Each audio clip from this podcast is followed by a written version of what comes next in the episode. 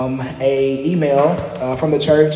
In the email, of course, has the information about our church, what we're singing on Sunday, and all the kind of good stuff. And so, if you would like the email, please see Yasmin afterwards. If you don't, if you're not on the email list, we would love to share that with you. So, in there, you get the list of what we're singing, up updates about our church, what's going on. Um, and so, it's important that we all have that, so we all won't be uh, looking like deer in headlights on Sunday afternoon when we come and start singing new songs. We all we be just like we just lost. Um, so that way you'll be informed and you can know what's going on. So another big announcement, we have our fourth church anniversary coming up in December. We are four years old December, the first Sunday in December. Um, so I'm very excited about that. So more details will be shared about that very soon. Um, of course, we have a podcast every single week, so please check it out. Um, it's uploaded by um, Sunday, actually. So you can check out our messages for from this uh, series and uh, many, many others. And we are in this new series called Who He Is. Someone say Who He Is. And it's been pretty fun so far, and uh, we are in our third, third installment. So let's go to Exodus chapter 3. Exodus chapter 3, uh, verse 13 and 14. Exodus chapter 3, verse 13 and 14. Exodus chapter 3, verses 13 and 14. This should be pretty interesting. Exodus chapter 3, 4, 13 and 14. All right, on the screen, what does it read? Verse 13, what's it say? Mm-hmm. Yes. Yes. What is his name? What shall I say to him? To Moses, I am he said.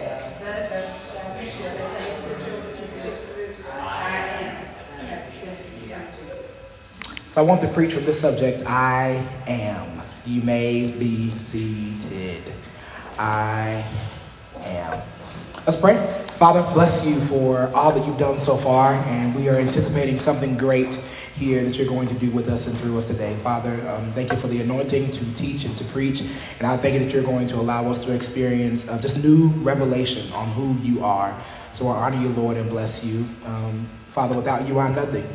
With you, Father, we are everything, and I bless you for this moment to share your word and for the honor to share your word. It's in your name we do pray. Amen. um, every part of me wants to say what I'm about to say later, um, but I just have a, it's burning in my heart just to say it now. That as I was studying this and preparing for this series, one of the things that I've been, I was challenged on yesterday when I was looking over my sermon, um, just with the fact that it is crazy how we have done God a disjustice in church.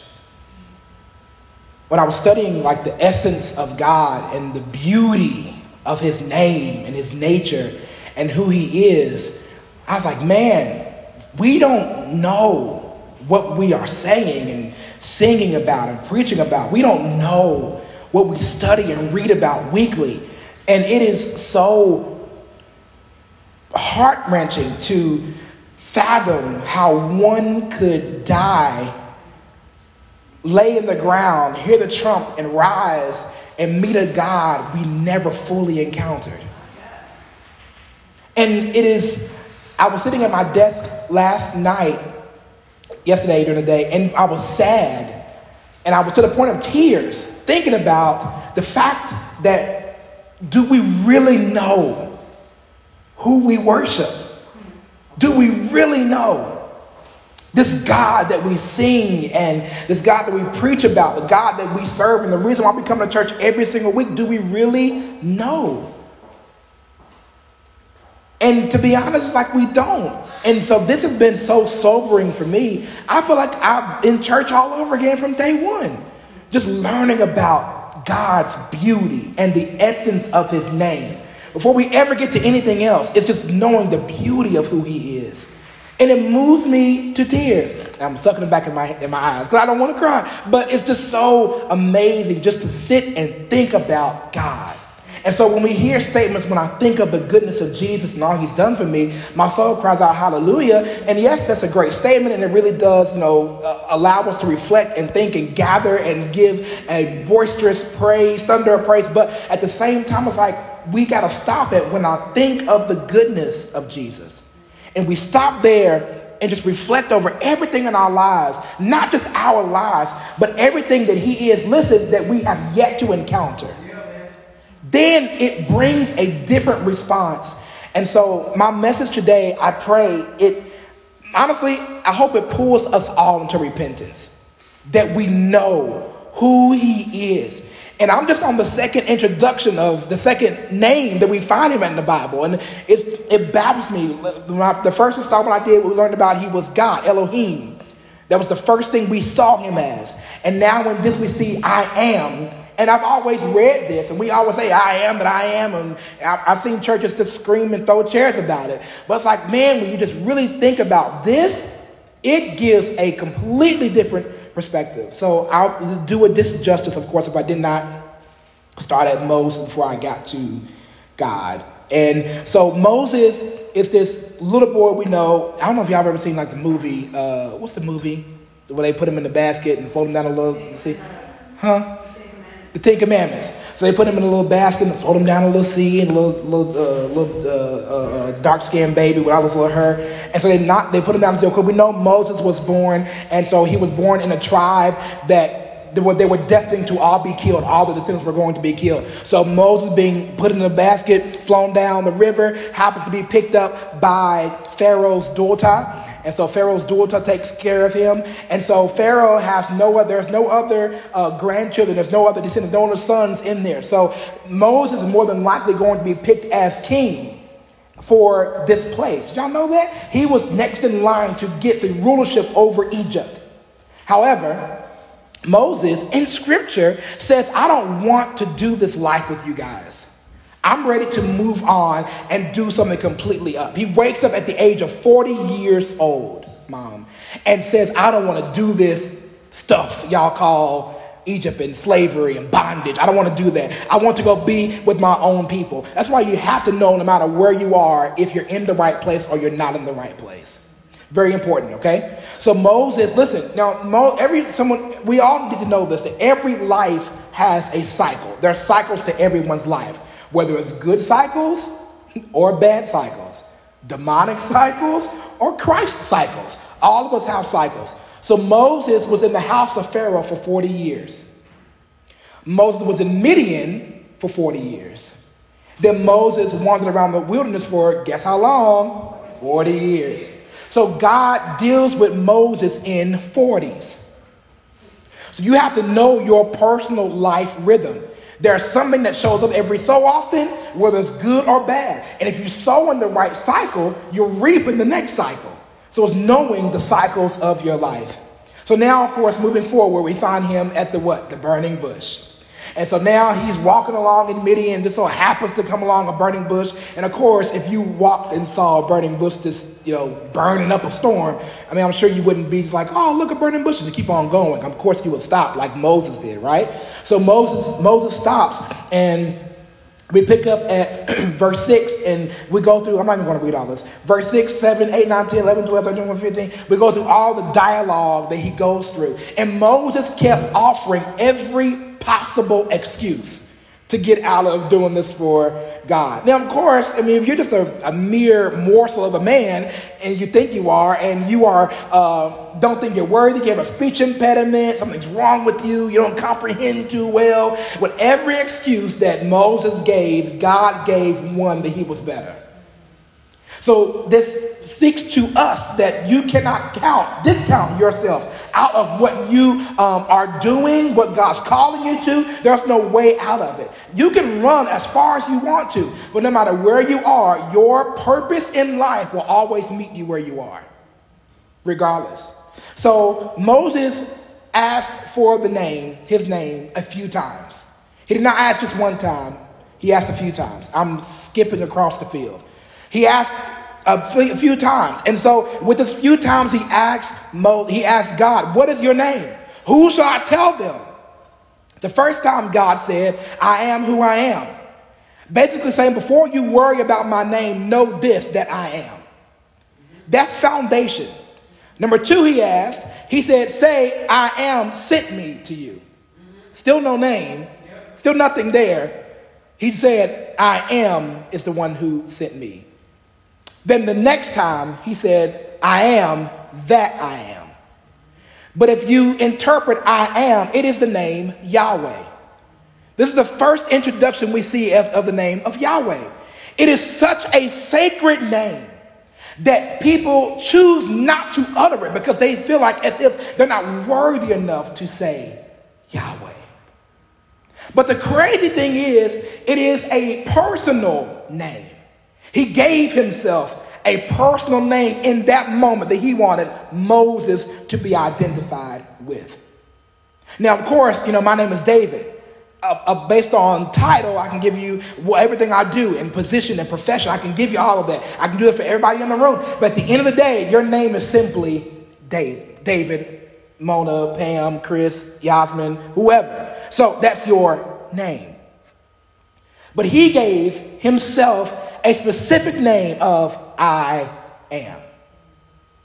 It was, this was not something that um, cannot be easily uttered or understood. I am, this seems really simple, but at the end of the day, there's more to the name than just I am. And when you think about I am, you think, you know, okay, you are, cool. But there's more to it than we have talked about. It is, in a way, also the shortened version of Yah. Yahweh, Yahweh, or in Hallelujah, it is derivative of even that Yahweh, Hallelujah, praising this one who is. But here is the uh, what I propose to you that this name Yahweh, I am, simply means this, if translated properly, is. He is, or I am meaning that God absolutely is who he is. God absolutely is who he is. It is a staggering thought. It is a staggering reality to know the fact that he is something. It's not that he can't be, it is he is everything. One of my favorite preachers and theologians, John Piper, says it is explosively uncontainable, wildly untamable, electrically future creating. I am. There are 10 things I want to give you that I want to share with you that proves this point. And every clause I'm going to give you is going to start with God's absolute being means. So if you want to write that like as a header and then like write everything else under that, you can. God's absolute being means. And I'm going to give you all the rest of it, okay? I really should have been like a nice person to put it on the screen. I'm so sorry. God's absolute being means. A people who are still stunned at the beauty of God is the people that God loves to come back for, talk to, sup with. Those who are still stunned and surprised. If we get to the point where we are in life where we just are not amazed at the works of God, the oracles of God, the word of God, then something is wrong with us. We have gotten to the point where we think maybe we're high enough or he doesn't deserve enough because he did it for somebody else and didn't do it for me. But this is something that we should take to heart that every time God just is, we should be happy about it. I'll be very transparent. Today, I served another church, and we were they were we were in worship, and they were just standing there looking like deers in headlights. And we were singing a song that spoke about the love of God, and it is when you cannot respond at something you refuse to comprehend. And when you sing about the essence of God and who He is, that demands a response. Not emotional to make the worship leader happy, but one that is appreciative of who He is. I don't have any any uh, fancy words or you know, beautiful, I don't have an almanac to pull from. I don't have a dictionary. To, deal, I don't have none of that. All I know is that simply He is, and because He is, that's more than enough for me. And it should be for you too. It should, we should not sing until we feel something or jump until we feel something. We should already have is in our minds, and that should be who we worship. Not our favorite song, favorite band person, favorite artist. I know they do something to you. I have my favorites too. But at the end of the day, if we if we take out is, there is nothing left. Number one, God's absolute being means he never had a beginning. It makes you think, who is God? Who created God? He was always here. His absolute being means he never had a beginning. There was nothing before him, nothing will come after him. He is who he is. Number two, God's absolute being means he will never end. He is beginning and he is end, but he does not have an expiration date. Number three, God's absolute being means he is absolute reality. Simply put, he's absolute reality, meaning that he is there and he always is and he always will be. He is our reality. Number four, God's absolute being means he is extremely independent. You try to muster up all the other gods and see what they can do. Dig up Buddha from the grave and see what they can do for you. They can't. They're no longer here. He is extremely independent, meaning that nothing can compare to him. Number five, God's absolute being means rather than rather that everything is not God depends on God. Everything that's not God depends on God. Meaning this the place that we are in right now, the gravity, the air, oxygen, trees, road, everything in nature depends on God. The universe depends on God. People always say, you know, well, it was the universe and the Big Bang Theory and, and all the other, you know, pizzazz, you know, the really, you know, really did everything, the really got, you know, monkeys here and whatever else. No. All that stuff comes second. He is always primary. The universe came into being because of God and stays by moment by moment on God's decision to keep it being something. The universe can stop instantly because he said it's over. However, it is fragile and it is dependent on the one who created it.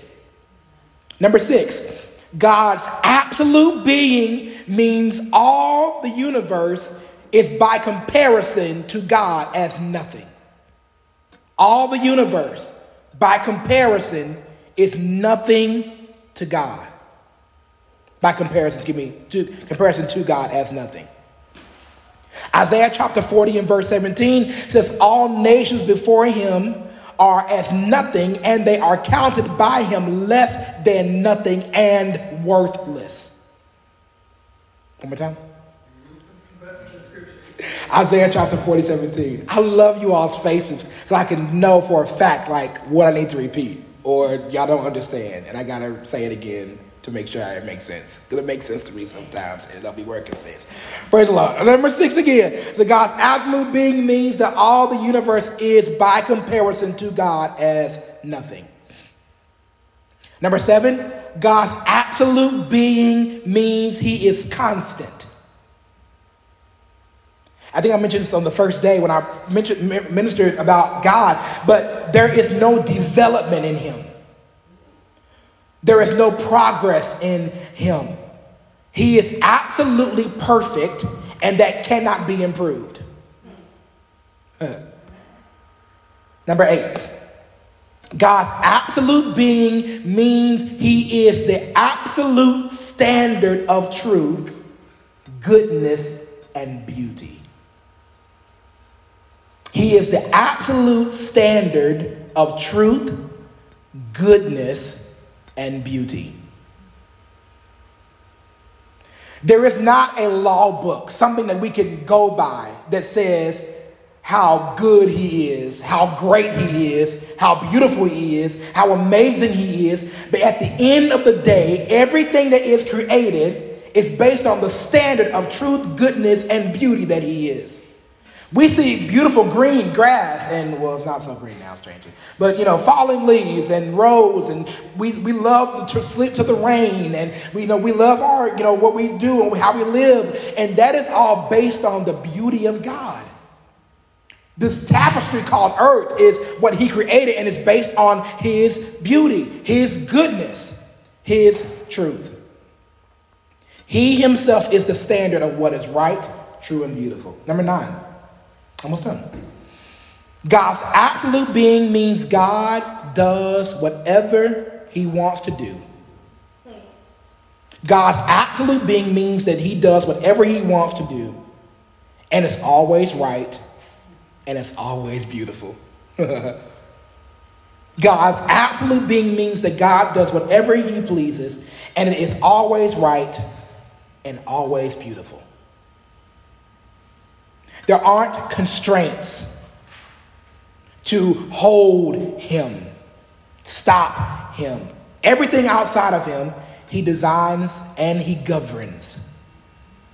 He is free from the constraints that we may try to put on him and others have tried to put on him. Even in the Bible days, they could not constrain him. Number 10, God's absolute being means that he's the most important, the most valuable reality, the most important and valuable person.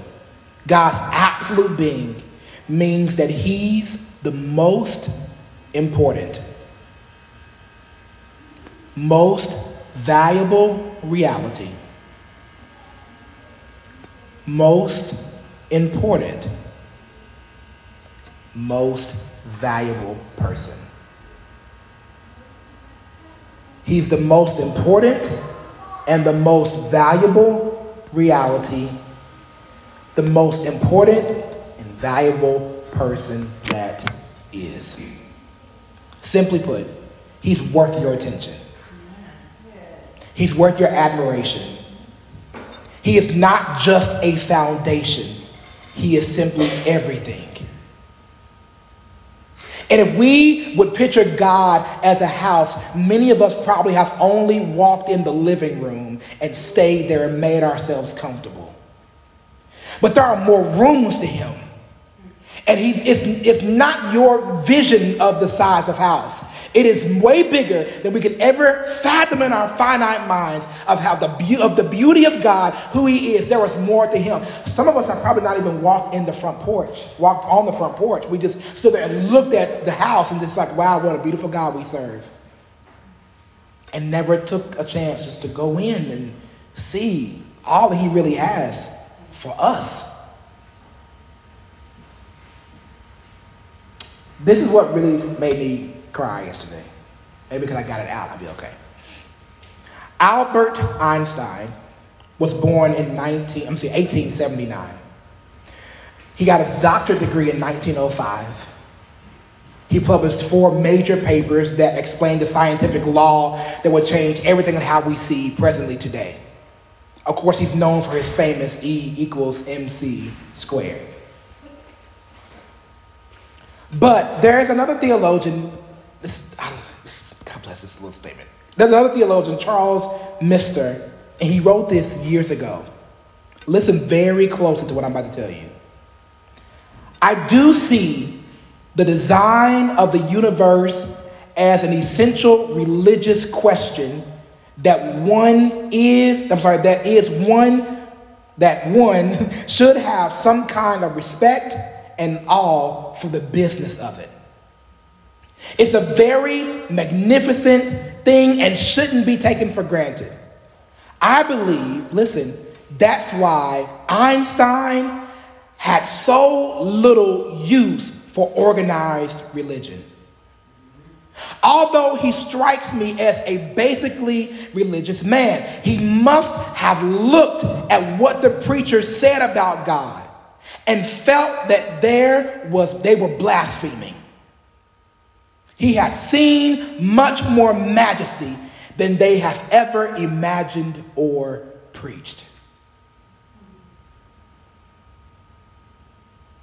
I do see the design of the universe as, a, as essentially religious question that, that is that one should have some kind of respect and awe for the business of it. It is very magnificent and shouldn't be taken for granted. I believe that's why Einstein had so little use for organized religion, although he does strike as a basically religious man. He must have looked at what the preacher said about God and felt that there was they were blaspheming.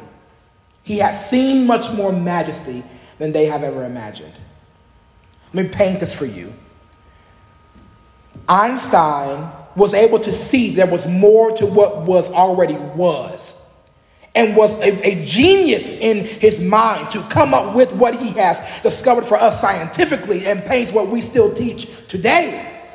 But sitting in church, one who is of, of that genius, I'm making a word, geniusology, that he could not comprehend what was being said because he was able to see far beyond what was uttered from a pulpit.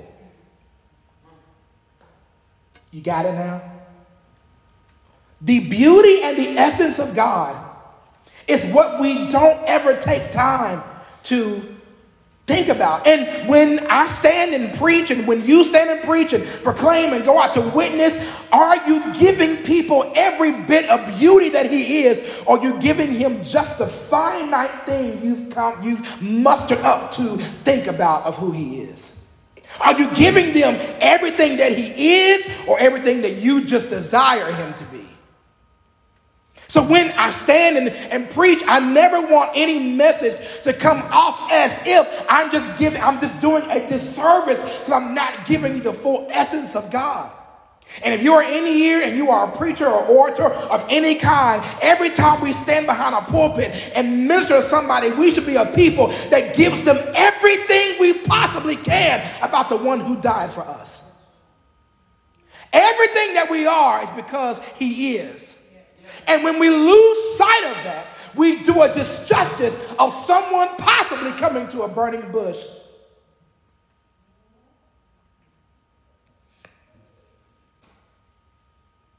Maybe you are the one. Maybe you are the burning bush for somebody else. And when they come to you, you can't give them what they need because you refuse to study in the fullness of who God is. And the reason why I took this right curve to this message is because we can say, yes, this message is about I am and that He is. But the thing is, though, do we really know who He is? Moses encountered one that said, I am. That I am meant Yahweh. Yahweh meaning He is. And that because He is, that's why we do what we do. But if we don't have that locked in our hearts, we are doing a disservice to who we say we are as Christians. So, of course, this is not to make you sad. It is to make you think. It is to challenge you in saying that if Einstein could not fathom what the preacher was giving, and all geniusology that he was, then at some point, do you think that him from dying in you know the late 1900s do, do you think that it now moving on to this do, do have we progressed? Have we gotten any further? Or are we still at this place where we are stuck at the fact of i'm still not sure who god is? When moses came to that burning bush he had never had an encounter with god. That one encounter though changed his life forever and so when you really think of the beauty and the essence of God, can someone be changed with one encounter with you because of what you share with them? Granted, you know, we don't know who a Moses will be coming to us. We don't know. Uh, we, we don't, of course, it, it's a lot of factors to factor in and, you know, whatever else to make up your mind. But the truth of the matter is, we have got to know everything we need about this man that we preach about and sing about and lift our hands to and worship. There's more to him.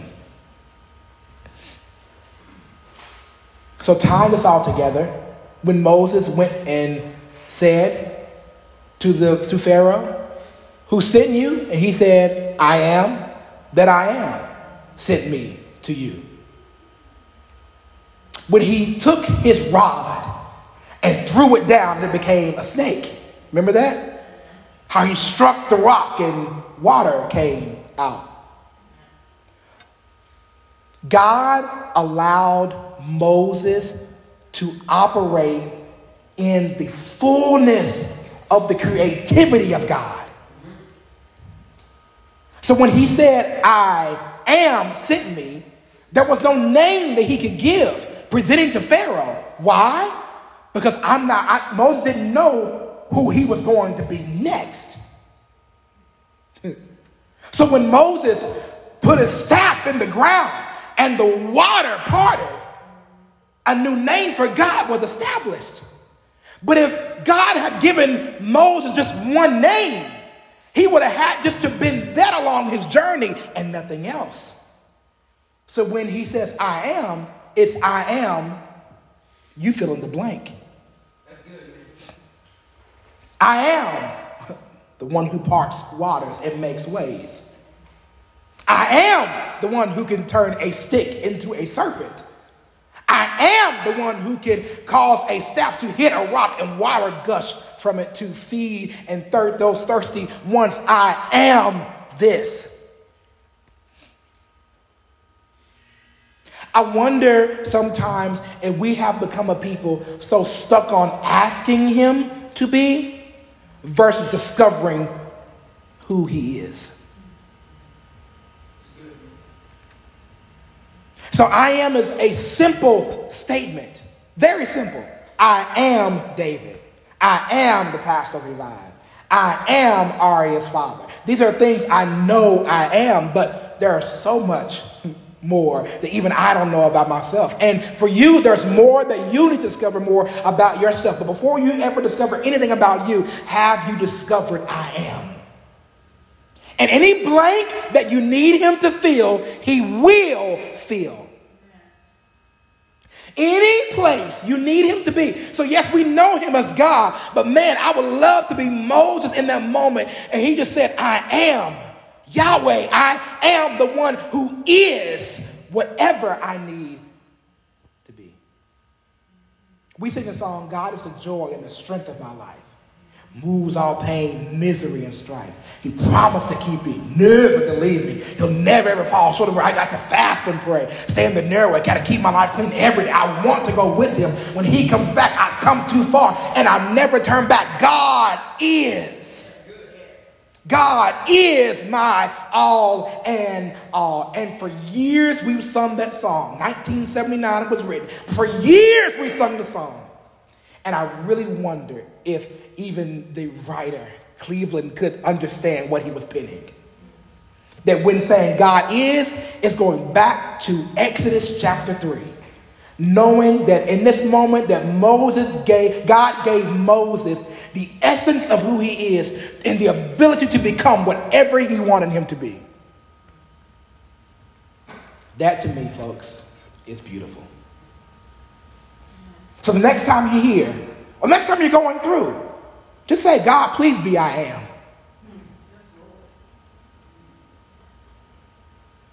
I would love us to have like a shirt that just says is, period. Because he is.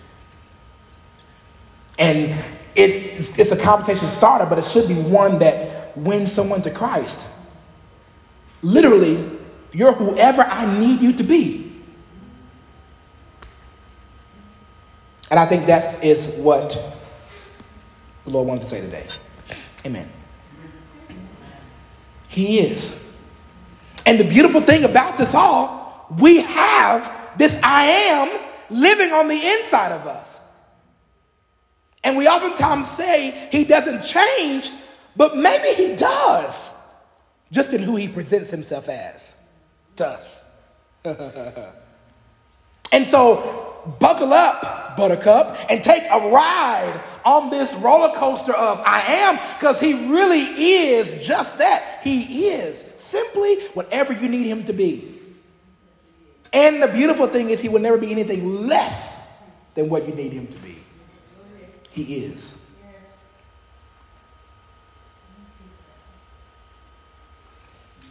Although he had, they had to wander around for 40 years. Should have been just a quick day's journey. In this, they still never learned, Yasmin, who God was. 40 years walking around with a man that knew God as I am, and they never knew who he was. And yet, God is still waiting for a nation to turn back to him.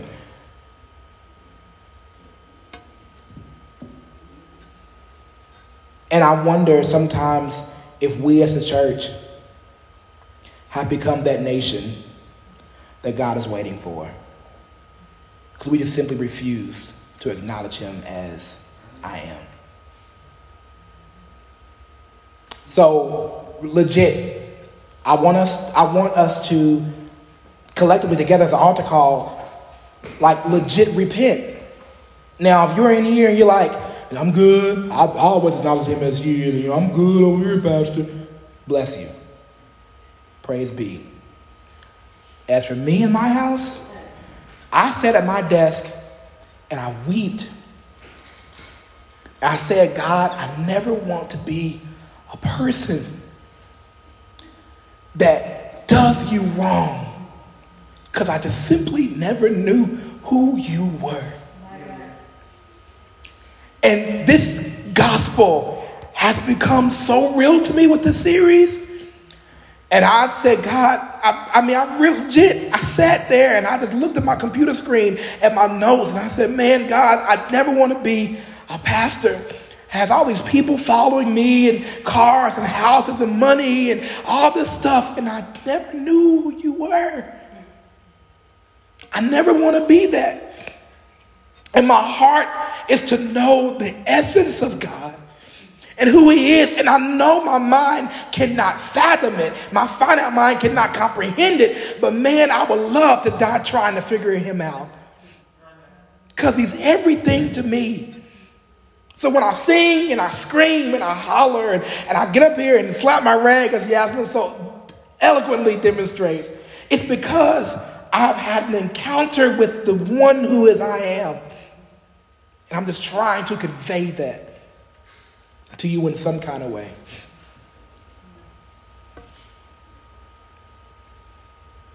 So, Father, as a church, as a people, as a body of people that believe in you, we collectively repent because we want to know you fully you and not just settle for what we have already experienced, but we want more. Father, I pray that you will allow us to encounter the more of you that will bring us even more into repentance, Father, pushing away what we have probably always been taught and just realize there's something more to this than just coming to church and just reading the Bible maybe once and once or twice a week. But Father, there's more to you. Help us to know that. There's more. There's more. There's more. I'm asking, Lord, over these next several minutes, that you will allow us to just simply encounter your heart before we ever ask for anything let us know who is giving us everything. We honor you, Lord, and bless you. It is in Jesus' name I pray. Amen.